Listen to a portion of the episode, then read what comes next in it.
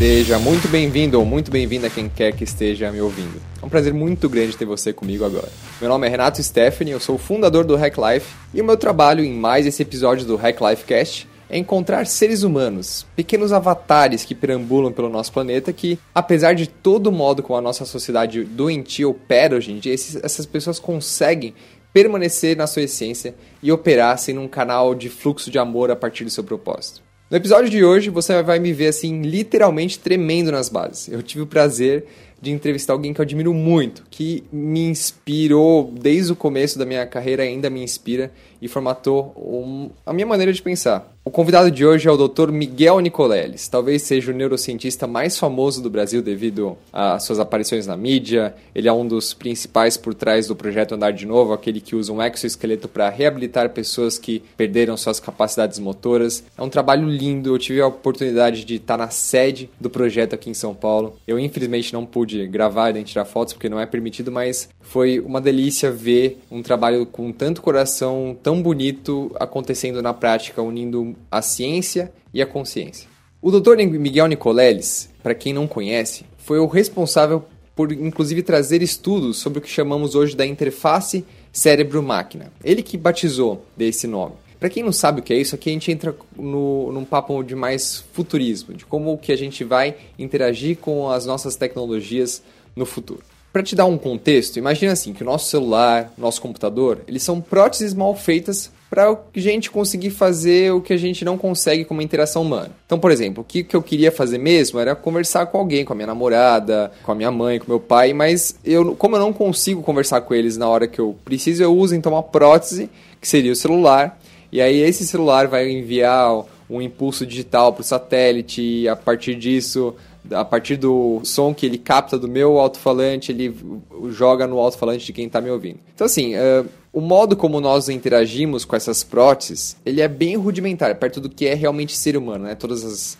interações físicas, químicas, psíquicas, energéticas que rolam quando a gente está conversando frente a frente com alguém. E a proposta realmente da interface cérebro-máquina é deixar essa prótese, o celular, cada vez mais próxima do nosso ser. Então imagina, por exemplo, que Hoje em dia, para você ligar para alguém, você tem que fazer toda a ação física de tirar o celular do bolso, abrir um menu, clicar na fotinho de quem você quer ligar e aí sim ele liga. Imagina que então a interface cérebro-máquina vai fazer isso automaticamente. Você vai pensar e a partir desse pensamento, os, os, impulsos elétricos, eletromagnéticos do seu cérebro vão ser transformados num comando para o seu celular para você ligar automaticamente.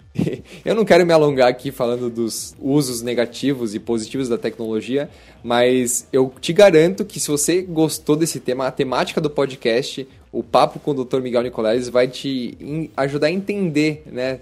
Tanto como o Dr. Miguel Nicoleles pensa sobre isso, quanto quais são as perspectivas novas da tecnologia e como a gente consegue aliar isso à neurociência e à consciência. E assim, eu vou já confessar que eu fiquei muito surpreso com a visão do professor Miguel Nicoleles a respeito do futuro e de como nós estamos lidando com consciência, com a mente, com o cérebro. Eu estava mais ou menos pintando uma imagem, um quadro mental aqui de uma pessoa totalmente mental e o professor me surpreendeu com um coração gigantesco, expressando as mesmas preocupações as quais eu tenho sobre o futuro, sobre a nossa consciência, sobre como conseguimos utilizar a tecnologia para extrapolar a nossa expressão do amor. E a partir disso nos tornarmos seres humanos melhores, integrados em corpo, mente e alma. E foi um presente estar com o Nicoleles, de ac acabar, né? Destruir esse, aquele quadro mental que eu tinha feito sobre ele e ficar com quem ele é de verdade. Eu costumo brincar que a nossa mente está o tempo todo pintando esses quadros e não tem nada melhor para acabar com eles do que encarar situações reais de verdade. Muito bem, antes de você partir para esse papo maravilhoso, que eu sou suspeito de falar, eu, eu, fiquei mais fã ainda do Nicoleles depois dele. É, é, muito gostoso ter esses convidados, ter a oportunidade de estar com essas pessoas. Eu me redescubro a cada entrevista. Eu quero te convidar para conhecer a Hack School, o nosso universo de cursos online para você justamente reprogramar seu corpo, mente e alma. A proposta da Hack School é entendermos como nós podemos nos ressignificar como ser humano, principalmente no mundo de hoje, onde tem muita informação, muito ego, muitas coisas fúteis, como nós podemos então reformatar tudo isso, nos reprogramar e voltar para o nosso código-fonte, para a nossa essência. O primeiro curso na Hack School, o primeiro passo nessa jornada é o Hack Thinking, que é um curso que te convida a reprogramar a sua maneira de pensar te dá uma ajuda para você começar a entender os mecanismos da sua mente e como as crenças limitantes as quais você tem rodando aqui no seu plano de fundo estão te impedindo de viver a sua vida plenamente. É um primeiro passo para você ganhar esse entendimento. Entenda que a jornada é muito longa ainda. Bom, se você quiser saber mais informações, entra lá no hacklife.com.br. No menu superior vai ter o acesso à Hack School. Lá você tem todas as informações sobre o curso, como se inscrever. Ou você pode entrar direto no site da Hack School. É h4ck hack h4ck.school. S-C-H-O-O-L. Se você achar muito complicado, é só você ir no, no blog do Hack Life, entra no link desse episódio com o Nicoleles e lá vai ter os links de acesso. Tudo bem? Sem mais delongas, vamos para o que interessa. Bem, senhoras e senhores, é uma grande honra, nem estou acreditando que esse dia está acontecendo. Estou aqui com o professor Miguel Nicoleles para mais um episódio do Hack Life Cast. Muito boa tarde, professor. Boa tarde, tudo bom? Queria começar perguntando para você uh, quem é o Miguel Nicoleles? É uma pergunta que acho que todo mundo te conhece como neurocientista brasileiro, mas e por trás de tudo isso? O que, que existe?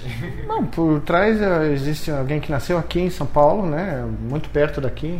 Eu nasci na Bela Vista, estudei a um quilômetro daqui, né, cresci em Moema, quando Moema era uma grande chácara, né, não tinha nada do que tem hoje. Palmeirense, né?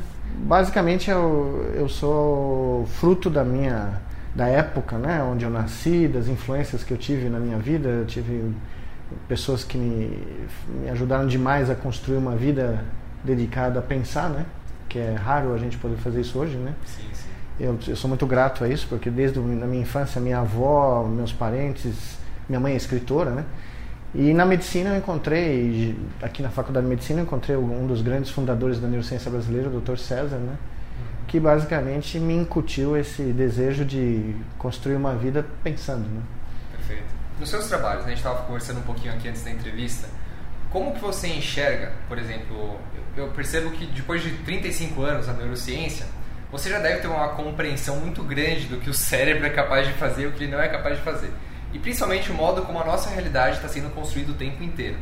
Sabendo desse fato, o, o que, que isso te ajudou a viver a vida do jeito que você vive hoje?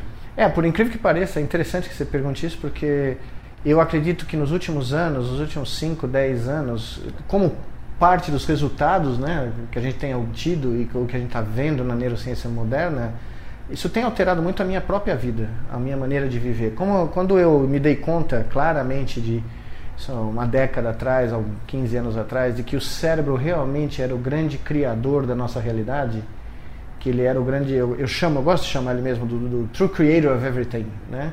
Tá. Que, que ele que realmente interpreta o que está aqui e gera um modelo interno de mundo.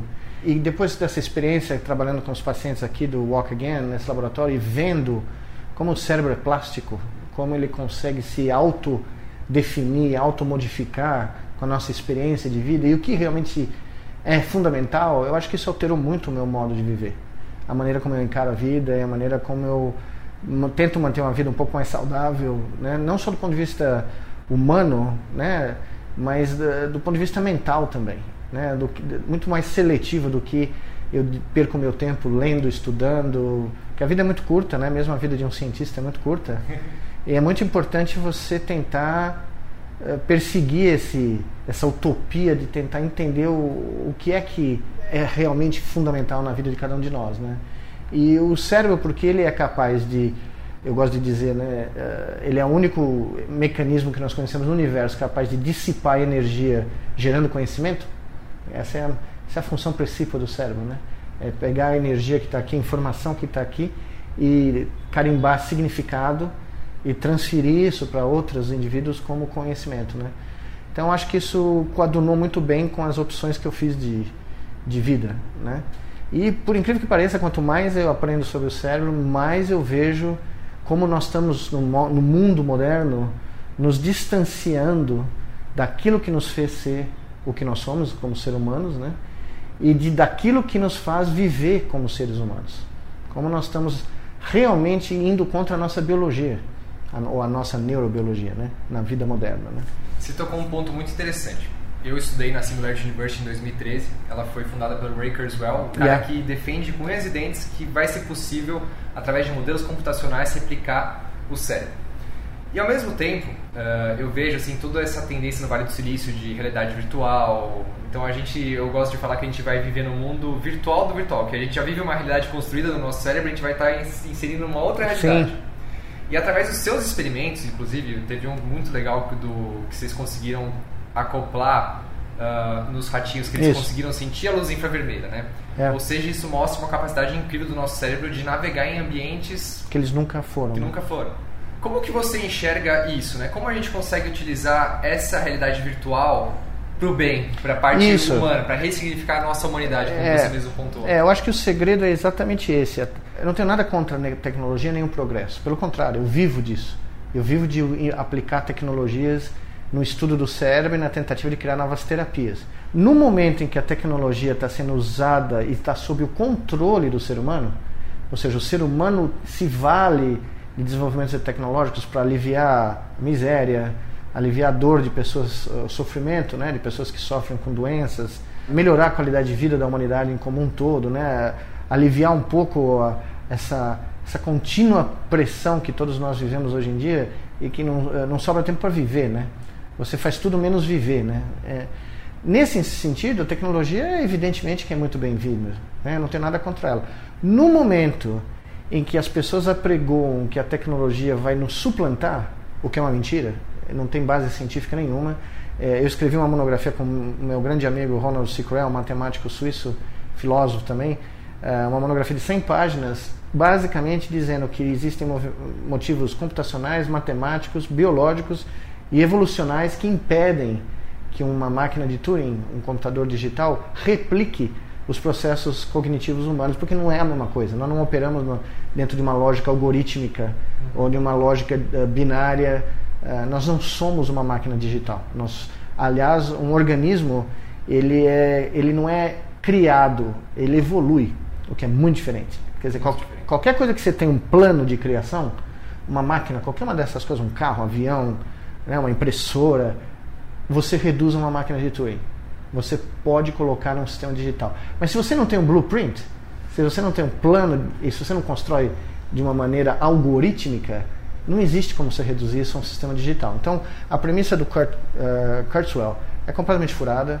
Né? A gente, nós, o grupo de neurocientistas dos Estados Unidos já denunciou isso várias vezes nos Estados Unidos. Eu estou escrevendo um novo livro onde eu basicamente, na minha modesta opinião, basicamente acabo com isso de vez reunindo opiniões de físicos, filósofos, neurocientistas, matemáticos, né? Todavia, isso, isso não é ciência. O que ele faz não é ciência.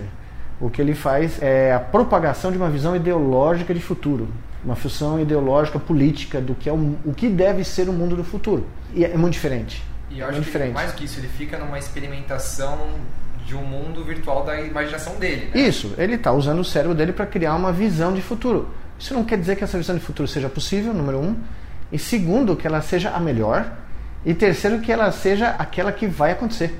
Ninguém consegue prever o que vai acontecer, porque ninguém consegue prever o processo de evolução. Todavia, essa crença cega na tecnologia, que, bom, nós temos problemas educacionais, vamos pôr o computador na sala de aula, resolver os problemas da educação. Nós temos problemas estruturais, né, num, país como o nosso, não, nós vamos automatizar isso. O que as pessoas não estão percebendo é que na onda de automação, na velocidade exponencial de introdução de sistemas digitais na automação da economia, nós vamos criar uma onda de desemprego da história da humanidade. 70%, 80% de desemprego. As pessoas reclamam de 13%, 12%, 10%. Espere até a gente chegar daqui a duas décadas, três, a 70%. O que, que nós vamos falar? Eu gosto muito de dar o exemplo dos próprios taxistas, né? Que estão reclamando dos motoristas do Uber. Imagina quando chegar os carros autônomos. Exato, mas é verdade. Ah, tem gente, tem um Mark Roberts uh, escreveu um livro espetacular sobre a chegada dos robôs, né? Eu, eu tenho a impressão que ele é economista, se não me engano, de formação. E o que ele mostra é que tem gente no MIT gastando tempo precioso no MIT construindo robô para fazer hambúrguer, para substituir os caras que fazem hambúrguer do McDonald's, porque o McDonald's quer se livrar do custo sim, sim. do trabalho, entendeu? Aí eu fico pensando, pô, você vira um roboticista, você passa 20 anos da sua vida se especializando para construir uma máquina que faz hambúrguer, a troco do quê? Qual é, a, qual é o a grande desafio mental aí, científico que você está... Então as pessoas não estão nem parando para pensar.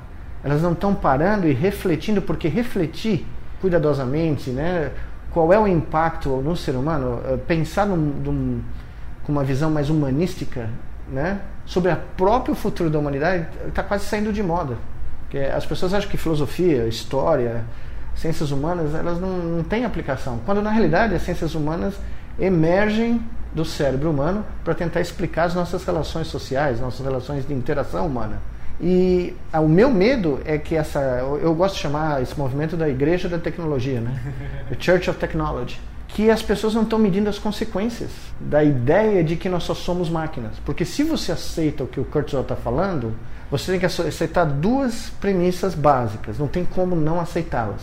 Uma é que nós somos máquinas. Se nós somos máquinas, você pode extrair toda a informação que existe do nosso cérebro, ou de nós, a informação está lá só estocada. Então você pode simplesmente extrair isso e ou usar, ou acumular, ou guardar, sem que exista nenhum, nenhuma marca individual do, do indivíduo, do ser, nesse pacote que você está extraindo. Então é a destruição do ser humano enquanto uma entidade única. Eu acredito que cada ser humano pela explosão combinatória do, de como o cérebro funciona, cada ser humano é um, é um, indivíduo absolutamente único no universo. Não vai ter outra cópia desse cara. Nunca. Não há como. Então, o seu conceito de beleza, que é diferente do meu, nunca vai se repetir na história do universo. Porque o seu conceito de beleza depende da sua história pregressa, de tudo que você experimentou na sua vida, né? e essa sequência de eventos nunca vai se repetir na história do universo. Então, tudo isso nós estamos negando. E quando eu falo isso para as pessoas que acreditam no Kurzweil, as pessoas param. Elas realmente, eu estava em Nova York há uns quatro meses atrás dando uma palestra, um público grande, as pessoas ficaram chocadas quando eu falei isso, porque elas nunca tinham refletido sobre isso. Né? E no momento que elas começam a parar e refletir, elas entendem que uma não é verdade, né? porque intuitivamente eles entendem o conceito da individualidade de cada um de nós, né? e a outra, eles acordam para tentativa de lavagem cerebral que está sendo feita, né? Que é a seguinte, ó, vocês são máquinas, nós vamos substituir vocês e a propósito, nós vamos pagar a vocês o que a gente achar que vale a pena pagar para vocês, porque afinal, eu posso construir uma máquina que faz o que você faz? Desde que eu voltei da Singularity, eu fiquei assim chocado justamente com essa visão muito racional, mental, padr... que são padrões que se perpetuam, né, na nossa Sim. há um tempo. E desde então eu tenho buscado, né, algumas referências para descobrir como que a gente consegue conciliar tudo isso no futuro humano, onde a gente consegue, através da tecnologia, justamente utilizar isso para ser um, uma grande extrapolação do nosso ser. Sim. Então, por exemplo, a gente está aqui, a gente materializa no nosso mundo o nosso propósito, a nossa essência, o que quer que você chama, os espiritualistas chamam de alma, enfim. Sim. Então, eu, eu, o que eu estou enxergando é que a gente tem dois pontos que são meio que duais, né? Então, tem a consciência e a tecnologia. Enquanto a tecnologia está avançando nesse espaço exponencial, eu não vejo o mesmo acontecendo com a consciência. É, na realidade, a, tecnologia, a habilidade de criar ferramentas vem desde os primórdios da nossa espécie. Mas ela nada mais é do que uma projeção daquilo que você está chamando da nossa consciência. Exato. Tá? A maquinaria biológica, curiosamente, é muito interessante porque os circuitos frontoparietais e temporais que explodiram né, dos nossos antepassados para nós, eu estava revisando essa literatura semana passada, escrevendo um capítulo novo do meu livro, são os mesmos que nos dão vários atributos que não existiam antes. A capacidade de fazer ferramentas, a capacidade de imaginar o que as outras pessoas estão pensando de nós, o que elas estão pensando entre elas, é uma coisa chamada teoria da mente, mas também a capacidade de criar mitologias, hum. a capacidade de ter experiências místicas e religiosas com as condições apropriadas. Tem, existem certas necessidades. Mas esses circuitos, eles todos estão misturados. Linguagem vem do mesmo lugar. Ah, os mesmos circuitos que estão envolvidos na minha da liberação das mãos para manuseio de objetos estão envolvidos na minha capacidade de projetar o meu mundo mental nessa coisa que é que a gente chama de linguagem. Uhum. Só que a linguagem é um filtro. Então, quando você chega em certos momentos da sua vida, que você já deve ter experimentado, todos nós tivemos, e você fala, pô, não tenho nem palavras para dizer o que está acontecendo, é verdade. Isso não é uma figura de linguagem. Isso é porque existem certos estados mentais de felicidade, de dor, né, de ódio, de paixão, que não conseguem ser traduzidos literalmente porque é uma projeção. A linguagem é uma, é uma, é uma projeção no, que a gente chama de baixa dimensão de um mundo multidimensional que está aqui dentro. Tanto é que a gente recompensa com fama e fortuna, em alguns casos, né, os, os grandes artistas, os grandes poetas, os grandes escritores, os grandes pintores, escultores, que conseguem projetar de uma maneira muito peculiar aquilo que está aqui dentro. Né? Eu gosto muito de repetir uma frase do Picasso, né, que um dia chegaram no estúdio dele e viram vira um quadro completamente diferente, provavelmente no, na época do cubismo, e o repórter perguntou, mas o que, que é isso? O que isso significa? Ele falou, oh, se eu soubesse, eu não tinha pintado. Né? né? Ele, ele não sabia. Ele tinha, ele tinha refletido no, na tela imagens mentais que, curiosamente, a gente sabe anatomicamente, as estruturas que geram essas imagens internas, quando você imagina uma coisa, você sonha, ou você, você tem uma imagem na sua mente, elas, essas estruturas projetam para o córtex motor que controla a sua mão. Então, quando o cara está lá pintando, sem que ele esteja copiando né, alguma coisa, ele está literalmente projetando o que está dentro da cabeça dele num mundo tridimensional, esculpindo ou pintando. Né? Então, o que aconteceu é que, na minha opinião, é que a explosão da nossa capacidade de criar ferramentas, e ferramentas que têm um poder de multiplicação do nosso alcance no mundo, veja o que nós estamos com o mundo, né? Pensa bem, se uma nave espacial estivesse fazendo um survey geográfico do, do universo, e passasse planeta atrás de planeta que não tem nada lá, só tem o, a rocha lá. E de repente chega aqui, é um choque, porque nós mudamos o perfil do planeta. Totalmente. Não é? Nós mudamos o perfil a ponto, curiosamente, nós surgimos da transformação, né, do, do da, da, dissipação de energia do universo aí, quando a, com condições peculiares foram criadas aqui na Terra, mas nós evoluímos em alguns milhões de anos, estamos sendo capazes de alterar o clima do planeta. Nós temos nas nossas mãos a possibilidade de destruir o lugar de onde a gente veio. O que, para uma civilização, se você fizer o sumário do que foi a história da civilização, é impressionante no, no tempo, né? é incrível. Por isso que eu estou escrevendo esse livro agora. As pessoas não têm ideia de onde vem o iPhone, ou o iPad, ou um automóvel. Acima de tudo, vem daqui. Vem da projeção da mente. Né? Quando você você fala a história dos grandes inventores, dos grandes tecnólogos, né? Santos Dumont, Tesla, então, esses caras, eles tiveram insights, e esses insights se manifestam através da habilidade de construir né, essas coisas que mudaram a nossa vida. E se você para pensar nessas próteses que a gente constrói, por exemplo, o iPhone, o computador, são nada mais do que maneiras de materializar uma necessidade intrínseca, por exemplo, a comunicação humana. Né? Sem dúvida. Eu, eu gosto de. Eu chamo isso. feita de se comunicar com. É uma interface. Exato. Eu, eu chamo o, o, cérebro humano de um computador orgânico, porque ele é diferente do computador digital, eletrônico, mecânico. Né? O Abaco era um computador mecânico. Ah, o nosso computador é um computador digital, de dia a dia. Mas teve computadores eletrônicos, teve computadores analógicos. O cérebro é um computador orgânico, mas uma das funções precípuas do cérebro é criar redes humanas. Toda a história da humanidade e o próprio crescimento do córtex cerebral, essa camada mais externa, se dá aparentemente pela necessidade de se formar agrupamentos humanos cada vez maiores. Então, nós somos animais sociais por definição. E o que aconteceu? O pessoal da área de comunicação sabe muito bem disso por causa do Marshall McLuhan, né? o canadense que falou da o meio é a mensagem, lembra? A, sim, aldeia sim. global. Esse cara é brilhante. Acabei de ler dois livros dele dos anos 50, onde ele claramente fala que a introdução da, do, do livro, do jornal, do telégrafo, do rádio, da televisão, e ele nem sabia da internet, né? Cada vez que isso foi uma, um novo meio de comunicação foi introduzido, ele alterou completamente as relações humanas, porque ele carrega uma mensagem dentro de si, que é essa uh, crescimento exponencial da velocidade com que a gente consegue se comunicar. Então hoje, em teoria, o nosso cérebro tem a capacidade, é, o nosso córtex, em teoria, de estabelecer relações sociais próximas com por volta de 150 indivíduos. Essa é a, é a doutrina que o pessoal tem uh, na neurobiologia do contato social, né, que evoluiu muito nos últimos anos. Bom, veja quantas pessoas a gente interage hoje no Twitter, no Facebook, né? milhares, milhões. Quer dizer, o nosso cérebro está sendo suprataxado na a sua força, né? A, é a força, na sua habilidade de lidar com as relações sociais. Ele não tem esse potencial ilimitado. Então, as pessoas estão com distúrbios de sono, distúrbios de atenção, distúrbios de humor, né, depressão, ansiedade. Quanto mais as pessoas se conectam, mais você vê um crescimento nesse, o que eu acho que é o produto do, do, do taxamento excessivo do, do córtex. Né? E isso tem que ser debatido.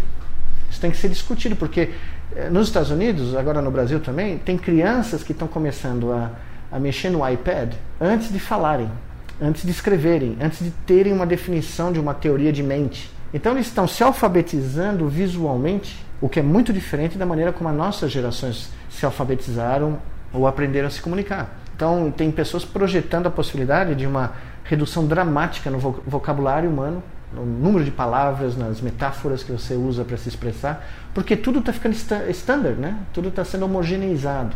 E aí chega na é uma volta enorme para chegar no seu ponto, porque nesse momento a valorização do que é humano, as nossas emoções, a nossa visão do de onde a gente vem, o que é que está aqui, por que a gente está aqui, né? Todas essas perguntas fundamentais da, da nossa que emergem junto com a capacidade consciente do ser humano, né?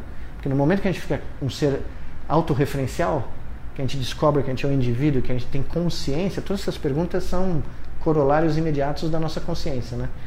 Ah, essas coisas estão ficando para trás, como se elas fossem secundárias. Você vai num, hoje num debate, lá no, eu vou muito lá no Silicon Valley porque os caras né, falam, esse cara deve ser o nosso profeta na medicina, porque ele usa tecnologia para interface cerebral. E eles ficam chocados, porque é a minha posição é oposta, né? Sim, sim. Aí o cara chega para mim e fala: É, mas você está falando isso? Eu, eu posso pôr no algoritmo qualquer coisa que eu quiser. Eu falei: Pô, então me, me cria um algoritmo da beleza, ou do amor, ou do ódio.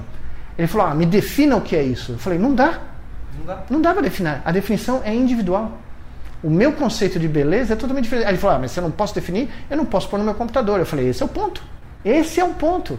Se você não tem uma definição sintática, algorítmica do que é torcer para o Palmeiras, do que é amar o Brasil, né, do que é gostar de suco de graviola, né, ou do Picasso, se você não consegue pôr isso numa definição algorítmica, você não põe numa máquina de Turing.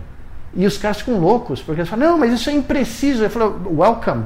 Welcome. Welcome to life. Exato. Exato. A vida é imprecisa, nós somos imprecisos. O, o, que mostra também o reflexo do Vale do Silício, justamente por eles focarem tanto na mentalização, na racionalização, eles tendem a sempre, por ter uma mente muito potente, taxar tudo, né? Que a mente tem esse mecanismo. Ah, sim. Eles... buscar a caixinha para cada definição. E, e, eles, eles usam argumentos absurdos, né? ah, porque nós somos os mais inteligentes, porque nós somos os mais competentes. Eu ontem ouvi um argumento, eu estou me esquecendo aqui no Guardian, absolutamente ridículo do porquê eles são os mais inteligentes, entendeu? Os, os caras que trabalham lá. E veja bem, se você, você viu isso de perto, você vai em São Francisco, a cidade está sendo destruída. As pessoas que moravam em São Francisco há 30, 40 anos estão sendo desalojadas porque elas não conseguem mais viver com o custo de vida. O housing, né, comprar uma casa, alugar uma casa é quase impossível. Pouca gente sai lá, mas também tem muita violência, muita violência, assalto, tem muitos moradores de rua. Muitos moradores de rua que não conseguem mais trabalhar, não conseguem mais emprego. Ontem eu vi um caso no meu, na minha cidade de uma pessoa amiga um, da, da, minha família, dos meus filhos que moram lá, uh, nasceram lá, né, dois deles, um professor de astrofísica que tinha uma posição há 22 anos na, na Universidade da Carolina do Norte, que é a vizinha da minha. É, provavelmente não era uma posição estável, né, mas era um astrofísico. Perdeu o emprego por causa da crise que se passa hoje, né, que é muito grande. As pessoas não falam aqui, mas a crise lá é grande. Sim. Você deve ter visto, é né? outra construção na nossa mente. Ah, vamos mudar para fora, vai estar tá tudo bem. Oh, uma maravilha. é, o pessoal fala, não, nós vamos para Miami. E eu, eu, viro para eles e falo, vocês duram 10 segundos lá. 10. Você pensa que é o quê? É chegar, olhar e os caras te dão um emprego. Tal. Pois bem, esse cara foi demitido durante depois de 20 e tantos anos como astrofísico, não consegue emprego. Há três anos está trabalhando num supermercado. Um cara que estudava é, o universo, entendeu? O que, que isso diz de uma sociedade? As coisas que a gente está vendo no Brasil agora, quer dizer, se criou uma imagem né, de uma crise insolúvel, que é mentira, porque eu já vivi no Brasil em crises muito piores quando eu era criança, e de repente onde você corta? Você corta sempre do lado mais fraco. Você corta nos investimentos de saúde, investimentos de educação, investimentos em coisas ridículas. Sem as pessoas pensarem que se você corta em saúde pública, todo mundo corre o risco de ter uma epidemia de dengue, de malária, de zika, de tudo, febre amarela, tudo, porque no momento que você reduz abaixo de um, de um nível os mecanismos de defesa, eu falo até nos Estados Unidos hoje, ah, se tiver uma pandemia viral nos Estados Unidos, vai, qualquer coisa, estão fritos, porque eles não têm um mecanismo de defesa de primeira linha, eles não têm centros de saúde, eles não têm forma de vacinar a população em massa. Então vai morrer um monte de gente, tivesse um vírus da gripe, que tem uma mutação, né, como teve no começo do século XX, ah, os caras estão roubados. Vai morrer milhões de pessoas, vão morrer milhões de pessoas porque não existe uma infraestrutura. Então, os caras do Silicon Valley, eles acham que code é a palavra mágica. Sim. Que eles vão escrever um app, o super app, né? Eles falam tudo isso. Todos os meetings que eu vou lá, eles falam, oh, mas vai ter o super app. Eu falei, pô, cadê o super app? né? Como é que você vai resolver um conflito humano só com uma intervenção humana? Né? Ninguém vai educar. Se você puser robôs para educar as nossas crianças, que é o sonho de muita gente lá, para reduzir os custos do. Verdade, eu já ouvi várias Eu propostas. Nossa, já... Você deve ter ouvido várias. Muita coisa absurda. Se você puser um robô para educar as nossas crianças, você vai criar robôs biológicos. Né? Você não vai criar seres humanos. E para onde nós jogamos toda a nossa tradição cultural, artística, científica, humanística de né, pelo menos 10 mil anos, vai? Sendo generoso. Mais 30, né? Desde que os caras começaram a pintar lá as cavernas, 30 mil, que é quando eu acho que Tem documento. documentação é a documentação mais precisa do começo da história. Sim, é verdade. Né? Eu gosto muito de falar isso porque as pessoas diminuem. Eu fui ver esses quadros e fui estudar porque eu gosto de pintar, né? A beleza estética, o cuidado artístico dos caras em fazer a composição, eles tiravam as vantagens dos, das dobras das, da pedra. Eles procuravam salões de pedra nas entradas dessas cavernas, como se fossem as catedrais, do, como se fosse a Sistina, a Capela da Sistina, né, do Michelangelo. Você tem os Michelangelos da Idade da Pedra. E o que eles estavam pintando lá não é uma reprodução fotográfica do que foi uma caçada, um encontro com os animais lá. Era, era uma. Tem um cara muito legal, um arqueólogo, que ah, na realidade pensa que os caras reproduziam imagens de, de consciência alterada. Eles tomavam alguma coisa nos rituais deles lá, um, Sim, sim Né, um- interessante, uma, uma bela visão. é, e que aquilo eram projeções da consciência alterada dos sonhos, das alucinações, mas que era uma forma de eles projetarem o que tinha dentro da cabeça deles lá na E aí pedra. vários historiadores começando a procurar simbolismos. Isso, que são e ele fala, esse arqueólogo é muito legal, esse cara, porque ele fala, os simbolismos que esses caras estão extraindo no século XX não tem nada a ver com os caras do, do- de 30 mil anos atrás, é o simbolismo do cérebro de hoje. Nós estamos querendo pôr uma mensagem dada, o acumulado da nossa experiência nesses 30 mil Claro, anos. claro. A gente não sabe o que eles tinham em mente Claro naquele momento. Mas de qualquer maneira, eu tributo a eles, né, os caras que a gente achava que eram homens da pedra, né, tal. Eu tributo a eles ao início do processo do cérebro criar uma cosmologia própria. É o, cérebro explicar tudo que tem aqui. Por isso que eu defendo que a verdadeira cosmologia é, cosmo- é uma, é uma cosmologia brain- é brain-centric. Ela sai do cérebro humano para recontar a história. A gente não sabe exatamente como o Big Bang aconteceu, como as coisas, se é que houve, como que o universo evoluiu, mas a gente tenta reconstruir isso. Então vem daqui, né? vem da, de dentro do cérebro. E esses caras foram os pioneiros. A história humana começa ali. Começa aí. Né? Mas, professor, me veio uma coisa na cabeça agora, né? Por exemplo, ah, você tem essa visão muito humanista, muito interessante, que compactua muito com a minha, sobre o nosso futuro, como a gente consegue ter esses cuidados, né, para permanecer humanos, cada vez Sim. mais humanos e menos máquinas. Mas, ao mesmo tempo, eu percebo, por exemplo, né, como, como eu estava falando, o, o iPhone, o computador é só uma prótese de eu conseguir me Sim. comunicar com você. Sim. Uh, e hoje em dia já tem aquela síndrome que é muito comum nas pessoas, que é do ah, olhei, mas esqueci de responder. Que você responde mentalmente e já guarda. Sim. Porque você tem que demandar um esforço corporal de digitar mensagem, que às vezes é um saco, né? Digitar na tela pequenininha e tudo mais. Mas você já reparou que as pessoas ligam menos? Ligam menos. Telefonam menos? Ligam menos. Isso está acontecendo no mundo todo. Tá acontecendo no mundo inteiro. Mas É. eu vou além. Né? Você é o cara que, um dos, junto com o seu companheiro lá, que cunhou o termo interface cérebro-máquina. Sim.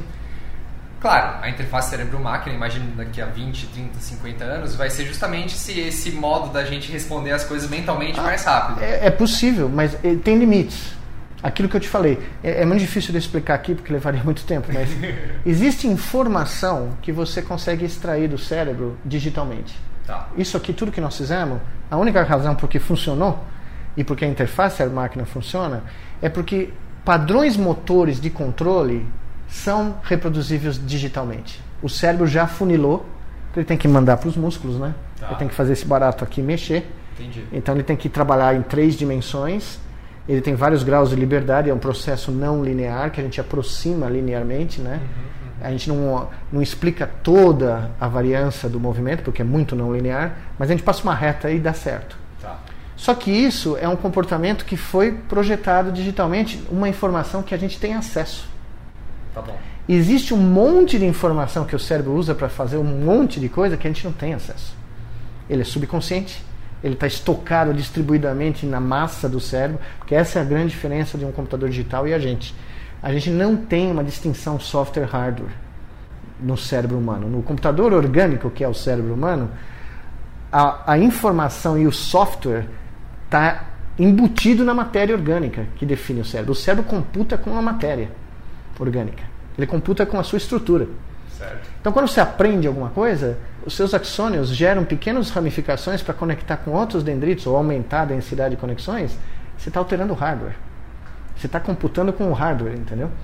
E isso você não consegue extrair. Eu tenho, a gente tem até um termo, eu e o Ronald definimos um, um termo em, em homenagem ao Kurt Gödel, que é o grande matemático, né, lógico, logista da, da, do século XX, quando o Gödel usa o teorema da, incompletude dele para falar que os processos formais, uma linguagem de computador, vamos dizer, não conseguem provar que um. Eles não são completos no sentido que eles não conseguem provar que uma verdade é verdadeira. Ou seja, o, o limite de um sistema formal ele, ele não pode ser ultrapassado para provar uma verdade que a gente sabe intuitivamente que é verdade, tá? O formalismo, esse formalismo que ele fala, matemático, é o que uma máquina de Turing é capaz de fazer. Tá, O que está fora disso é uma informação que a máquina de Turing não tem acesso. A gente chamou isso de informação godeliana, em homenagem a ele. E é essa informação que os sistemas vivos e os cérebros usam, em grande parte. Elas projetam para a informação que uma máquina pode ler, que é o motor.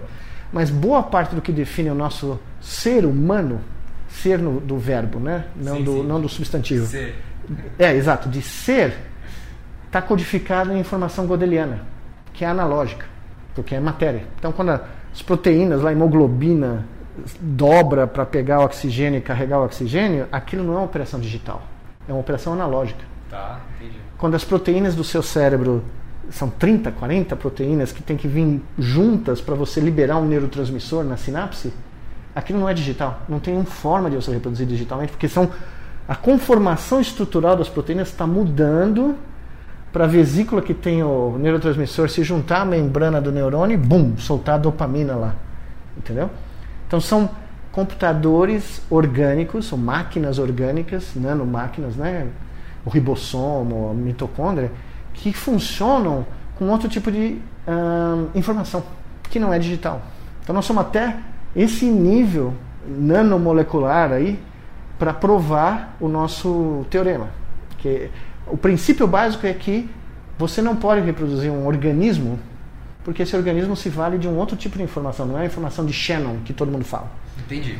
Então, por exemplo, em, em um, futuro que eu já estava imaginando através das suas pesquisas, que eu ia, ser, eu ia poder ver todos os espectros da luz, sentir Não, a... isso você é capaz de poder, porque o que aconteceu com o ratinho lá? Quando a gente pôs o negócio de infravermelho, nós jogamos para o cérebro uma estatística de um mundo que o cérebro nunca viu. Tá. Mas nós não demos um algoritmo para o cérebro. Nós só oferecemos os inputs. Só para quem está ouvindo não ficar confuso, né? Esse, esse estudo foi Sim. que vocês, você pode explicar melhor aqui. Claro, não, é muito simples. né? Um aluno meu, vai sair um outro trabalho agora, o Eric Thompson, publicou já dois trabalhos mostrando que se você puser um detetor de luz infravermelho na cabeça de um ratinho, luz que a gente não vê, porque nós não temos receptores na retina nem na pele para detectar o facho de luz, né? E você usar o output desse detetor, que é elétrico, quer dizer, é um troço que aumenta a corrente elétrica se tem luz infravermelha no ambiente, né? E jogar para dentro do- da parte do cérebro que é responsável pelo toque, o sistema somestésico da face, né? Porque os ratos usam os pelos das faces, da face como a gente usa os dedos Os dedos. para tocar coisa, né? De repente, eh, alguns dias depois, aliás, se você põe só um detetor de 60 graus, demora quatro semanas.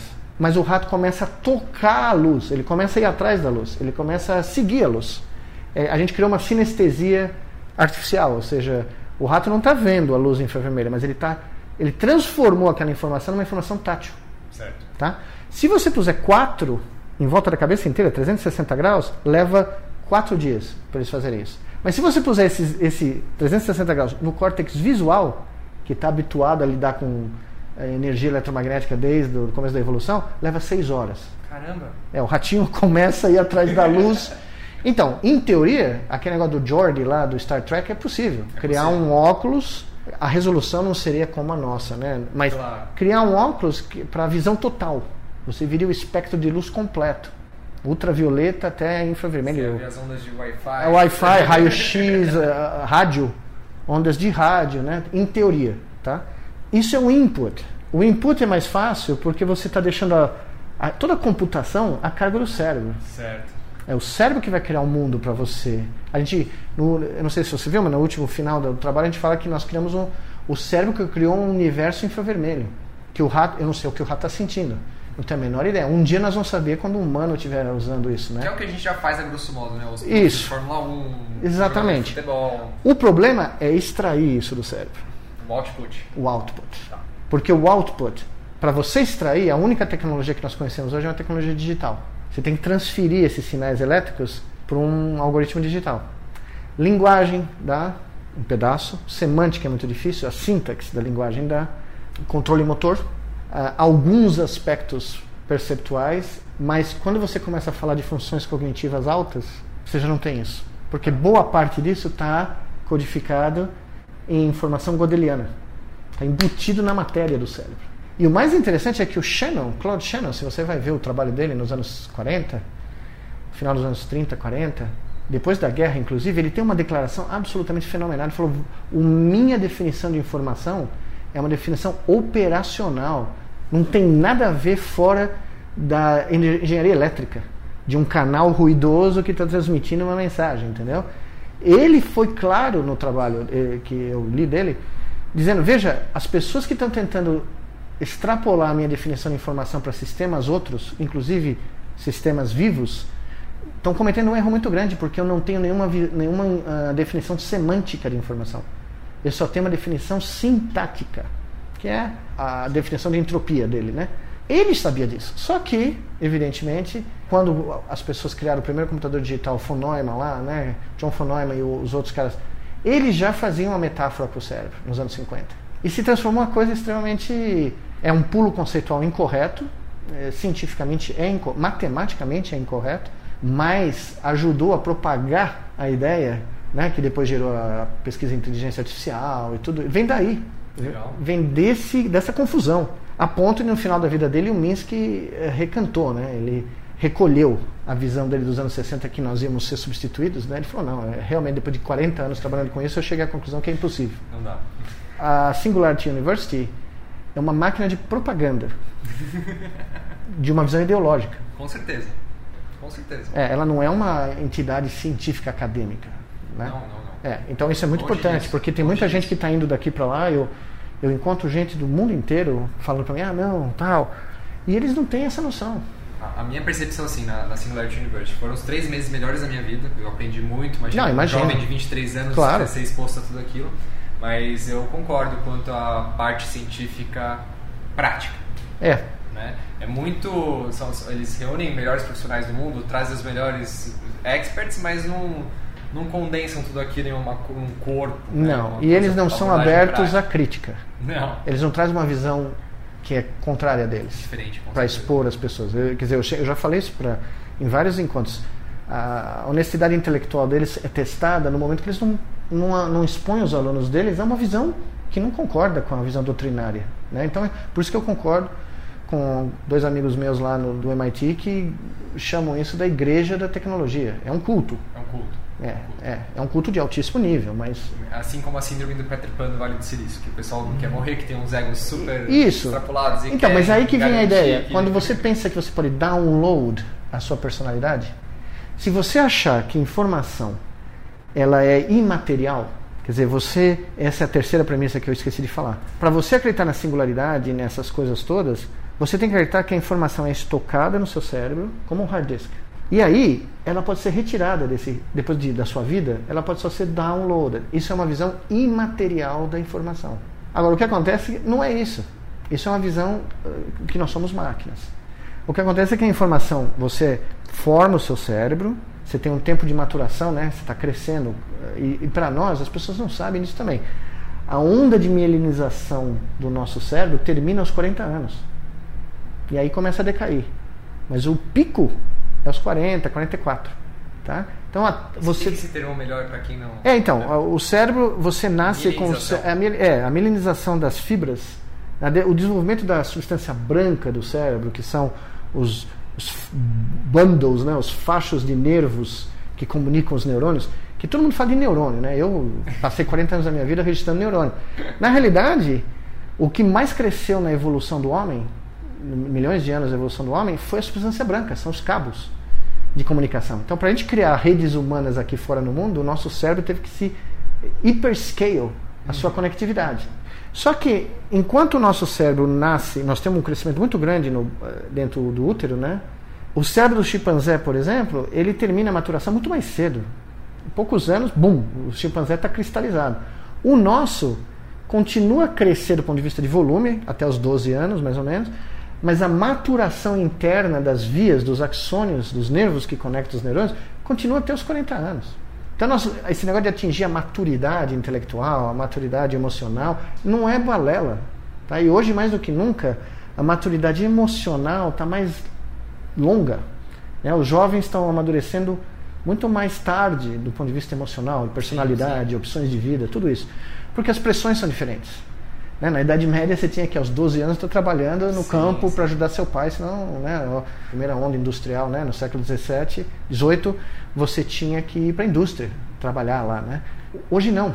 Então você tem um processo de educação mais prolongado, você tem um processo de acomodação, né, da, da pressão da individuação da personalidade. Exatamente. Mas isso eu eu não tenho provas, mas eu tenho a desconfiança que a nossa imersão digital e a perda do contato físico humano né, de você ter amigos na rua, jogar bola na rua, está atrasando esse processo de maturação. Com certeza. É. E, e, mais do que isso, trazendo todas as mazelas que você falou, né? Depressão, ansiedade. Isso, a Sherry Tuckle, Tuckle da, do MIT, que é uma mulher espetacular, ela, ela, a carreira dela é entrevistar milhares de jovens e adultos jovens que vivem no mundo virtual.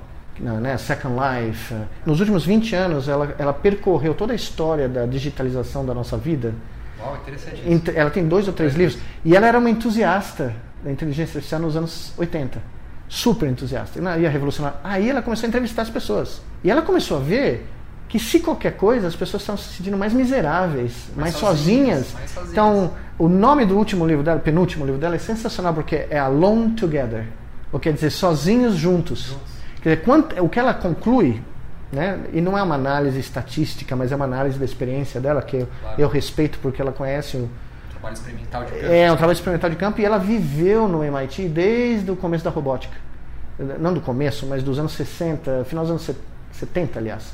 Ela pegou a primeira grande onda de implementação de robôs humanoides e. Né? E o que ela diz é o seguinte: nós estamos renunciando a coisas que, que foram por milhares de anos fundamentais no amadurecimento do nosso cérebro. Que estão na gente. Que estão que estão embutidos no porque eu, eu, concordo com ela, é uma ideia que eu tinha publicado e ela fala em outros termos, mas a diferença da, de um sistema vivo que tem um cérebro, que tem neurônios qualquer, e substância branca, é que ele passa a ser programável, culturalmente, socialmente, linguisticamente, depende do nível do cérebro. Né? A formiga é programável por sinais olfatórios, sinais táteis, mas à medida que a complexidade vai aumentando, você consegue ter vários níveis de programação. O primeiro deles é o DNA, que gera a estrutura. Mas aí, a cultura humana, a linguagem e o convívio social são formas de programação do cérebro, porque eles transmitem coisas que os genes não transmitem. Sim. E o que ela sugere é que a nossa imposição de um mundo virtual digital está alterando essa programação. Então nós estamos criando uma nova espécie. Com certeza. E, é. Mas assim, dos vislumbres que eu tenho, das minhas imaginações e tudo mais no futuro, eu imagino que talvez uma saída para esse mundo uh, sozinho, máquina, seria justamente o desenvolvimento, por exemplo, de uma biotecnologia que permitiria com que o nosso futuro fosse mais Avatar e menos Matrix. Não sei se o senhor já assistiu Sim, não, assistiu ambos, é. é.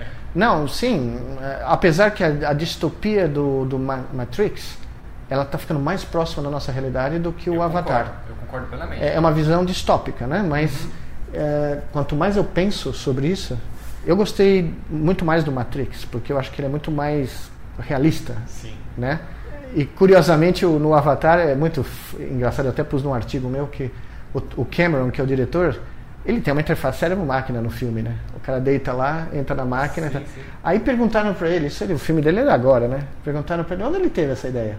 Ele falou: Ah, não, eu sonhei um dia com ela. Nós publicamos isso no Scientific American, 200 artigos no Scientific American, né? 10 anos antes do filme. O sonho dele para mim é meio suspeito, sabe? Eu, eu, nunca encontrei com ele pessoalmente, mas se eu encontrar um dia eu vou falar, pô. Fica dado o recado. É, fica dado o recado, né? Mas eu acho que é uma preocupação.